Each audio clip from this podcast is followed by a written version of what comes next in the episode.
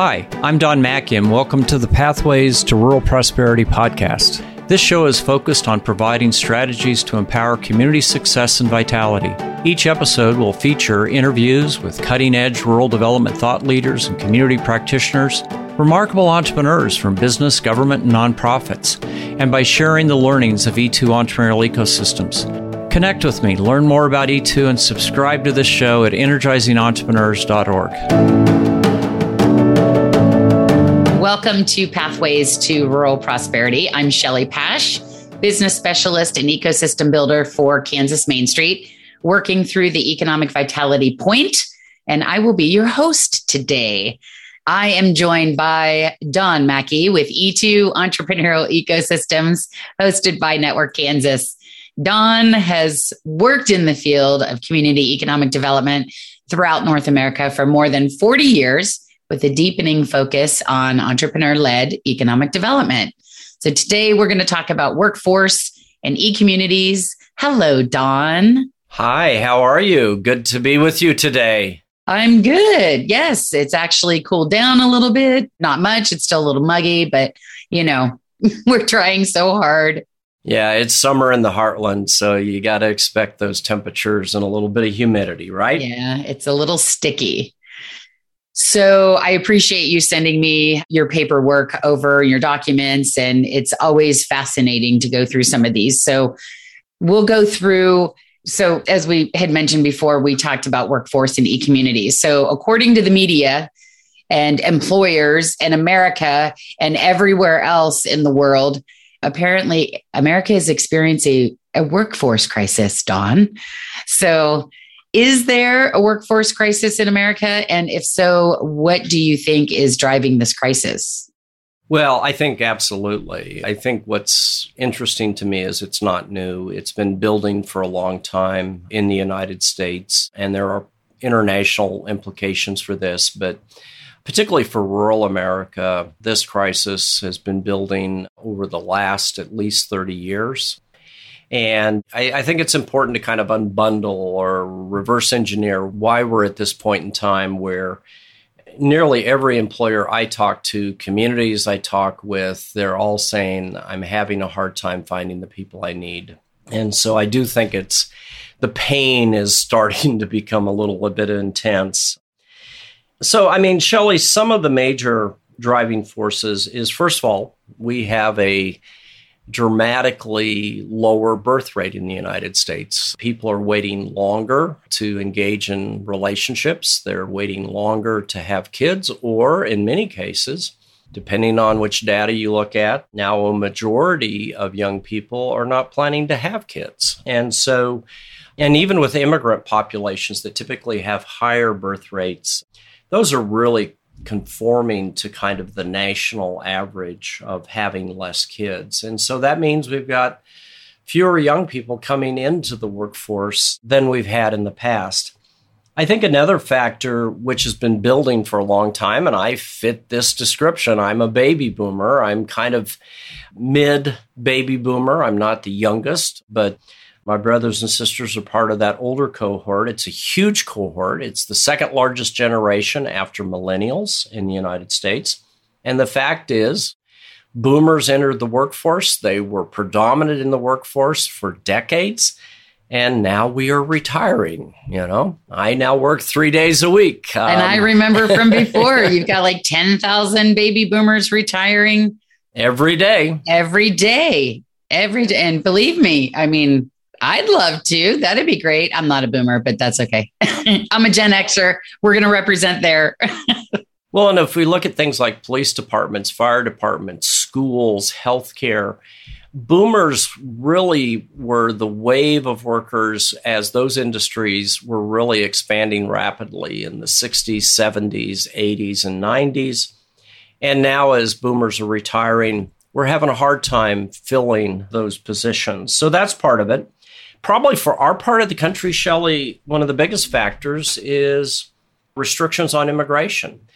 Know, our state demographer here in Nebraska, where I live, has made the case that in the last three census periods, Nebraska's population would have been negative had it not been for first generation immigrants.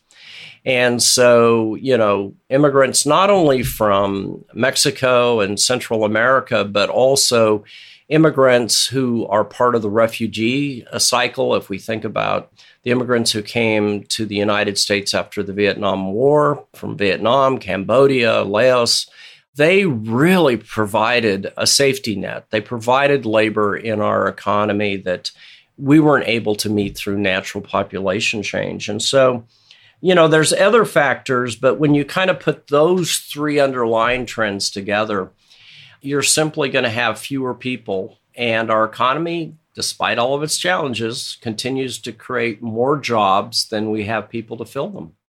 Well, and yeah, and that's when we talk about that outsourcing and the gig work and stuff like that. So so I know you you had mentioned the term human talent crisis, right? So I understand human. So why don't why don't you explain what you mean by human talent and how does this relate to the workforce crisis? Well, I think part of it is a change in attitude. And I was just discussing this with my wife, Jenny, this morning. She's got a really good friend who's in human relations, works for a large grocery chain in the Pacific Northwest, and they have serious workforce shortages and challenges. I think it's it's a mindset on the part of employers. So workforce labor, those are acceptable terms, but they really refer to a world in the 19th century where there was more low skilled work, you know, and we had lots of people and labor. So, exactly. Laborious. Physical, yeah. sure. And even in, you know, industries like manufacturing that have or construction that have a history of that kind of physical labor, those industries have automated. And so if you're in construction, chances are you're operating a million dollar or a $200,000 machine if you're in manufacturing, you're probably working on an automated manufacturing floor. And so you have to have computer skills. And so our economy has really shifted from low skill to higher skill. And that's where human talent comes in is you you can't necessarily just train somebody in a six month incubation period to be totally competent in that job. It acquires more experience. It acquires the ability to work in teams. It acquires, you know, the ability to innovate that's human talent. That's the knowledge economy. So I think for employers, if they're still seeing workers as just one more input that's interchangeable, that if somebody leaves, I can go out into the marketplace and sure. find somebody they're more else. of a cost than exactly anything. right. Where with human talent, we're really talking about an investment in people who become highly skilled, highly motivated, satisfied in their jobs, so they're willing to stay. Right. And Loyal. that gives you a Right. competitive advantage. Right. Well, so it's interesting because years and years ago, 10, 15 years ago, I started touting this, you know, individuals are often hired for their skill set and they're fired due to their character quality, right? They're not dependable or flexible or loyal, enthusiastic, punctual. These are all character qualities. You can you can learn the skill. I don't know necessarily that you could learn the character quality, right? And I mean, and I think it was the Center for Creative Leadership that had shown like professional development occurs at 70% on the job. You've got 20% from other people and 10% from trainings, workshops, things like that. So, yeah, I'm always like, well, if you can teach and, you know, learn that skill set and maybe have a little bit behind you, I think that that helps and and maybe companies not over indexing those requirements of software programs, graphic design, though it is much more competitive now, right? Than like you were saying, like back when workforce was more labor intensive. I mean, and that's still out there, right? Well, and I still think it's a, a relevant factor in almost any workplace.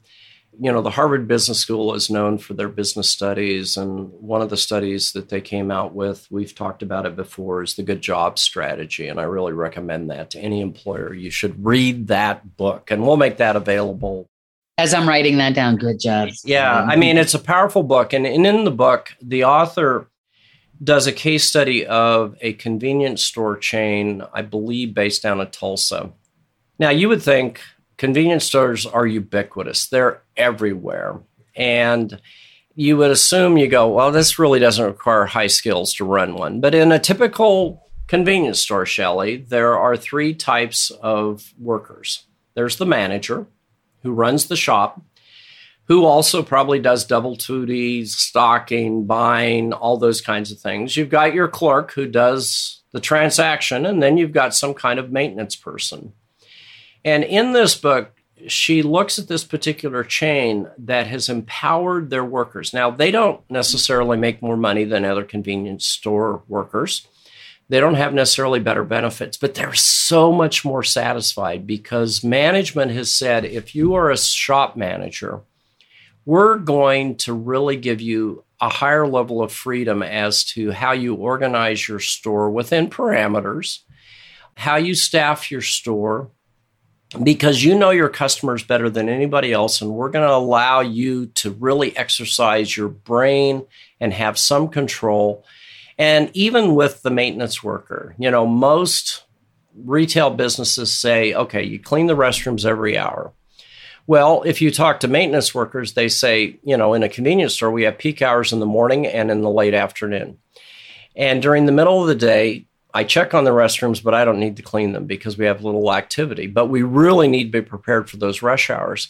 Well, giving that maintenance worker that flexibility to say you can now spend your time on other things that keeps this a very attractive, functioning, and operating shop is huge. Now, what she found, I'll go to the bottom line, is their satisfaction was really high. Their turnover rates were dramatically lower than other convenience stores. And lo and behold, the profit margins were higher for higher, this change. Yeah. and so that speaks to the fact that these are not highly skilled workers.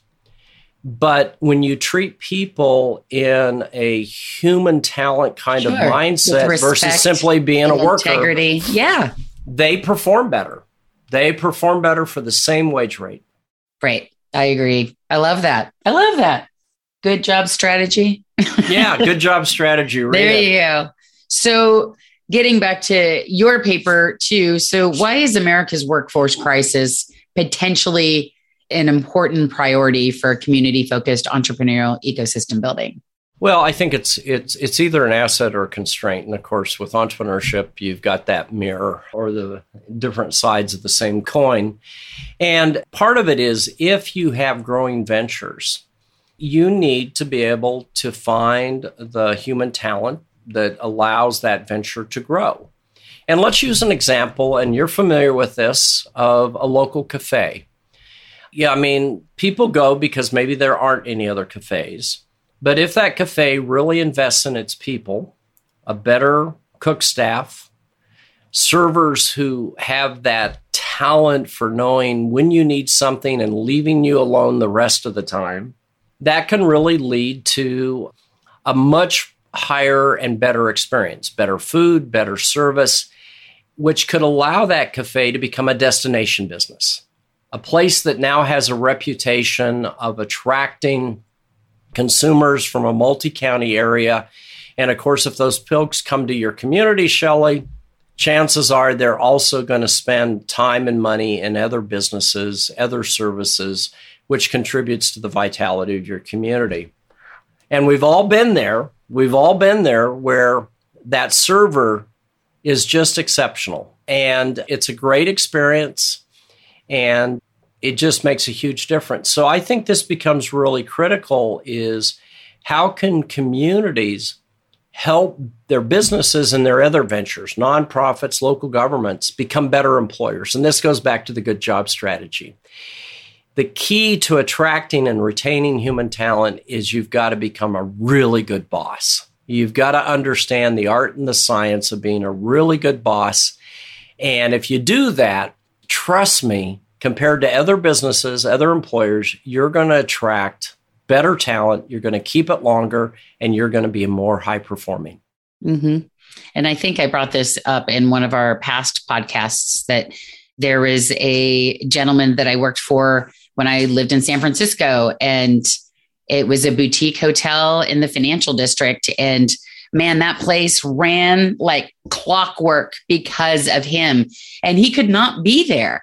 But I remember walking with him and, you know, meeting people from the Bell staff to the maintenance people and the housekeeping and sales, just every department that we were walking through. And he knew something about each one of those people because he made it such a priority to make sure that they work for him, right? To make that a more profitable hotel and where people want to stay. And there was very little turnover, very little turnover. And it was such a fascinating place because of course you're in San Francisco and you're at a hotel and you're seeing all these different people come in and you treat the guests with the utmost respect. And so yeah, it was pretty cool. That was the Galleria Park Hotel way back in the day, way back in the day. Recommended, or at least yes. at one point recommended. Yeah, at one point. So I don't think he's there any longer, but you know, I've had friends that ended up going in and they were the general manager later. And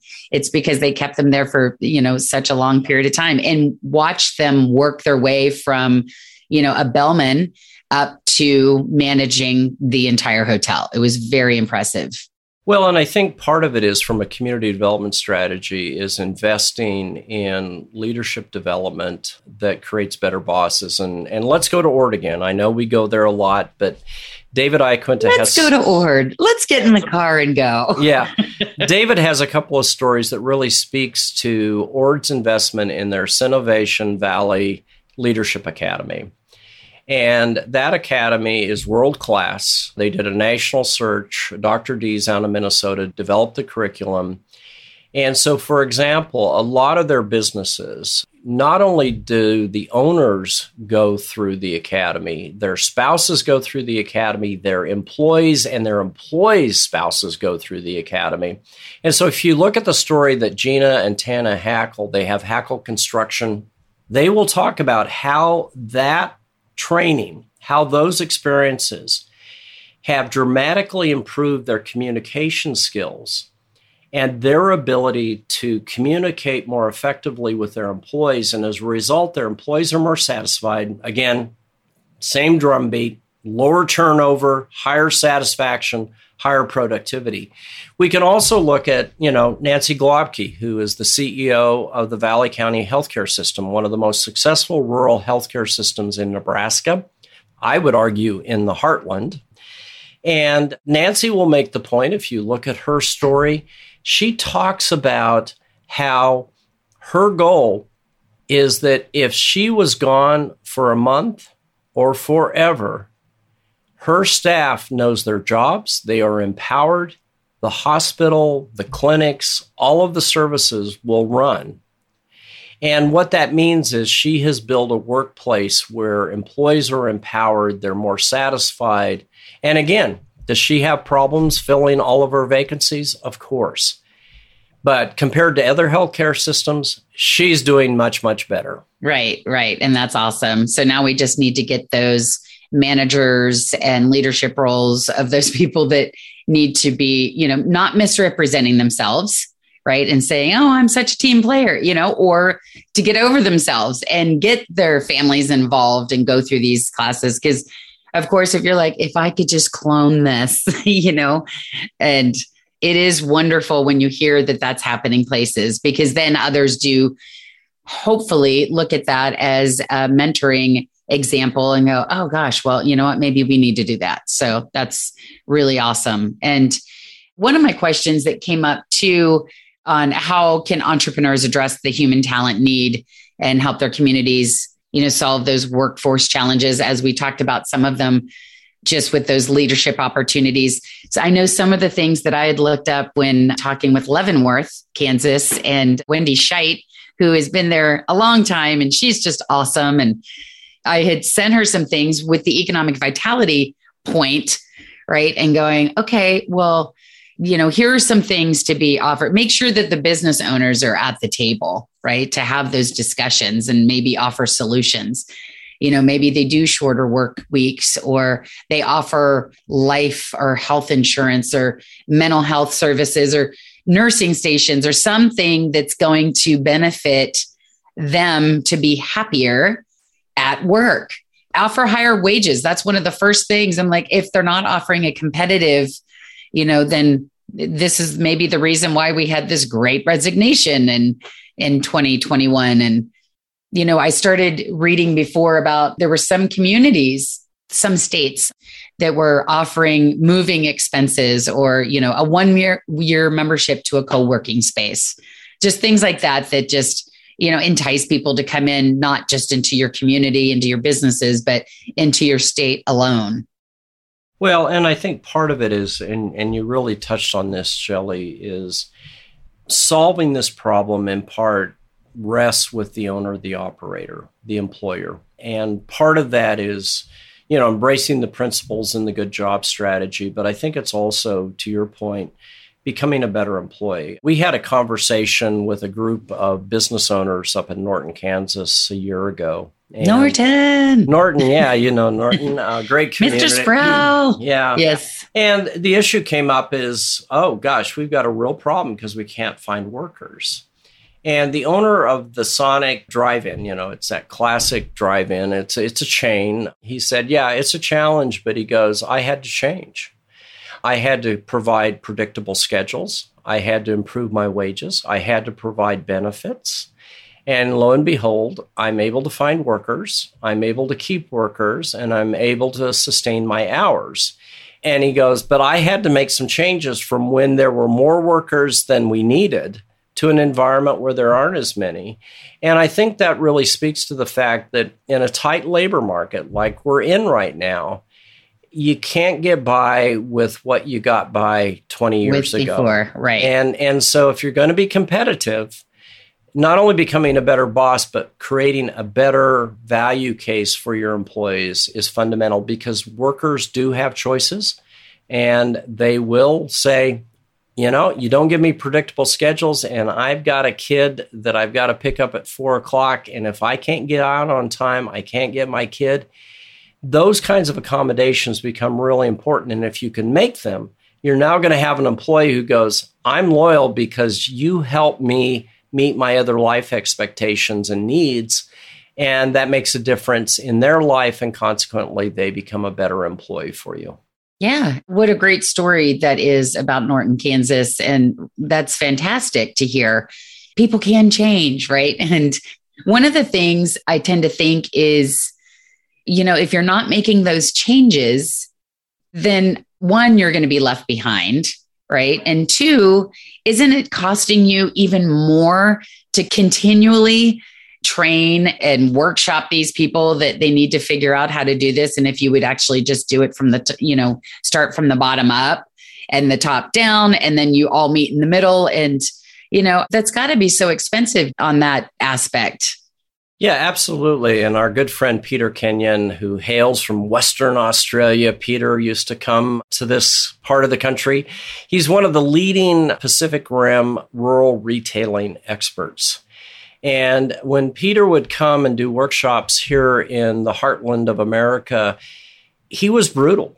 He goes, by and large, rural retailers and service businesses have become very complacent and very lazy, and they got to up their game. If they want to compete in this new environment, they've got to do a whole bunch of things. Now, again, he was brutal, but he could speak from experience saying this is what it takes to be successful in these kinds of businesses today. And I think Peter's advice extends to all employers. In this environment today, you just got to up your game. You've got to take time to learn how to be a better boss, how to provide better work environments, those kinds of things. If you do, you're going to have a competitive advantage over those who don't. And maybe you'll thrive versus failing. Sure. Yes. And that's what we all want, right? So, through your paper, you had also mentioned human talent pipeline. So, Don, tell us a little bit more about this strategy for meeting our workforce challenges. Yeah, I think part of it is we did some work with Southeast Community College, which kind of serves Lincoln and Southeast Nebraska. And of course, they're in the human talent business. I mean, community colleges generate people who can go into a whole bunch of, of industries from teaching to healthcare to manufacturing, you name it. They are uh, the pipeline. And we did some analysis at a county by county level, but also by an industry by industry level to begin to understand what's the gap between the likely needed human talent and available human talent. And the pipeline idea comes in that let's say you're a manufacturer in a rural community and you employ 100 people. It begins with doing some planning. And so if half of your workforce is over 55, you know you have a baby boomer cliff effect and that at some point these folks are going to start retiring and do you have new workers and so I always use the example of Consolidated Telephone up in the Sandhills. I grew up as a kid in Mullen. That's where Consolidated's based. It's a rural telephone company, amazing, competitive company. And they were having a hard time recruiting workers. They could attract people, but oftentimes their families did not want to live in that very sparsely populated environment. I mean, it's an acquired taste, I think, fair to say. And so in this particular case, Consolidated began to say, we need to recruit people who want to live here. And they actually started in doing this kind of detailed planning. You know, how many folks are we going to need to maintain our plant? How many folks are we going to need in the office? Who are folks that are likely to leave? When are we going to have folks who go on maternity leave and need family leave? And consequently, they began to identify and recruit, beginning in middle school, young people who wanted to live in that environment and who were interested in moving into the telephony industry. And then they supported internships, they supported scholarships for schooling, and they built a pipeline where they knew they had a high probability of workers who would fit their environment. And so, what Southeast Community College began to do is working with their employers, saying, let's assess what your current needs are. Let's understand what your likely turnover is going to be, even if you are a good employer because of retirements and other factors. And now let's begin to think about where are the pools of people that you could begin to curate. And in many cases, you got to start talking to young people by the time they're in the seventh and eighth grade, and then create opportunities for them until you're ready to hire them. And that might mean sending them to a community college, paying the tuition to say, we'll help you get the education you need to be a welder. And we're going to give you a bonus to then come work for us. You'll get summer work, you'll get supplemental work. And they're building a relationship where that person goes, Yeah, I I want to work for this particular company. That's the pipeline effect. And I think anybody who has substantial workforce needs, a school, a hospital, a manufacturing plant, a trucking company, a construction company, they've got to start thinking about building their own pipeline and looking at what kinds of people are likely to be very happy and then what kind of support system do they need to put in place so that they have good candidates that are able to fill those positions. That may mean hiring somebody before you actually need them because you know in a year somebody's going to retire and you're going to have a vacancy. That adds some costs, but it also gives you control that you're going to have a quality worker to fill that gap when that person moves on. So that's the pipeline. Yeah. So, and then I would think that, you know, you've mentioned attitude and so even if it's going to cost you a little bit initially, I mean, in the long run, right? You keep the loyalty and you keep that side of things, but then you have a mentor of somebody too that might be retiring and they can talk to that new person coming in and train them on this. I mean, this is all, you know, perfect picture stuff. so I see it, I can envision it, you know, and making sure that inclusion is happening and embracing diversity that happens to be out there and you know, workplace biases and things like that. So that's spot on. I love that. I love that pipeline. I know when I was reading about it, I was like, that's awesome. Well, and I think we also need to be creative, knowing that there's an absolute shortage of human talent. You know, for example, we have a lot of people who are struggling in the workforce because they're caregivers. They're taking care of parents or children. Childcare is very expensive, elder care is very expensive. So can you provide work for somebody who's a caregiver by giving them greater flexibility? That ability to get off a bit early or to work from home. Huge pool of people in that caregiver world. The same with persons with disability. maybe they've been incarcerated, they have that felony, they have that at risk potential. But if I can provide a support system, I can bring them into the workforce and really create an opportunity for them to improve their life and to also provide valuable services to my business or my, my nonprofit. So, part of it is we need to be willing to tap into these underutilized human talent pools but it means that as an employer, you're going to have to make some accommodations. You're going to have to provide some support service, uh, services. But right now, if we could simply fully utilize the human talent that are caregivers and that are persons who are marginalized because of substance abuse, criminal records, etc. Sure, second chances are it's a thing for a reason, right? Yeah, we could largely fill our workforce gap if we were creative and tap those pools, for example. So that's part of the the solution as well. That's awesome. I have no idea how many people end up going and doing the research on these things, but they're always fascinating to read. So I appreciate you sharing this with us. And, you know, anybody that listens and like I told you earlier, and like I keep sharing out the website for the podcast and everything. So I want to thank you so, so much for being my guest today. And why don't you share with our listeners how they can learn more about workforce and e communities? Well, of course. Thanks, Shelley. Our website, energizingentrepreneurs.org, there you can access a whole set of resources, including our podcasts, our newsletter, our practitioners network, but also our papers and our free resources. Specific to this podcast, we're going to release a paper that provides background on rural America's workforce challenge, but also some solutions that we talked about today. And so Anne will be making that available. And of course, I do encourage folks to go to our ORD case study and to look at the stories about Nancy Glaubke and the healthcare system, the Hackles and their construction company about how becoming better employers can help you solve this problem. So those resources will be available as well. Well, perfect. So, Don, it has been great to have you as my guest today, even though this is your show. but I love being able to participate. So, all of our best to you, your efforts, our, our listeners' efforts to grow a stronger rural community, one community at a time. And thank you and take care. Yeah, bye, Shelley. Thank you. Thanks for listening to this episode of the Pathways to Rural Prosperity podcast. Head on over to energizingentrepreneurs.org where you can subscribe to this podcast and tap into more than 25 years of field experience from E2 entrepreneurial ecosystems. I'm Don Macke, and I'll see you next time on Pathways to Rural Prosperity podcast.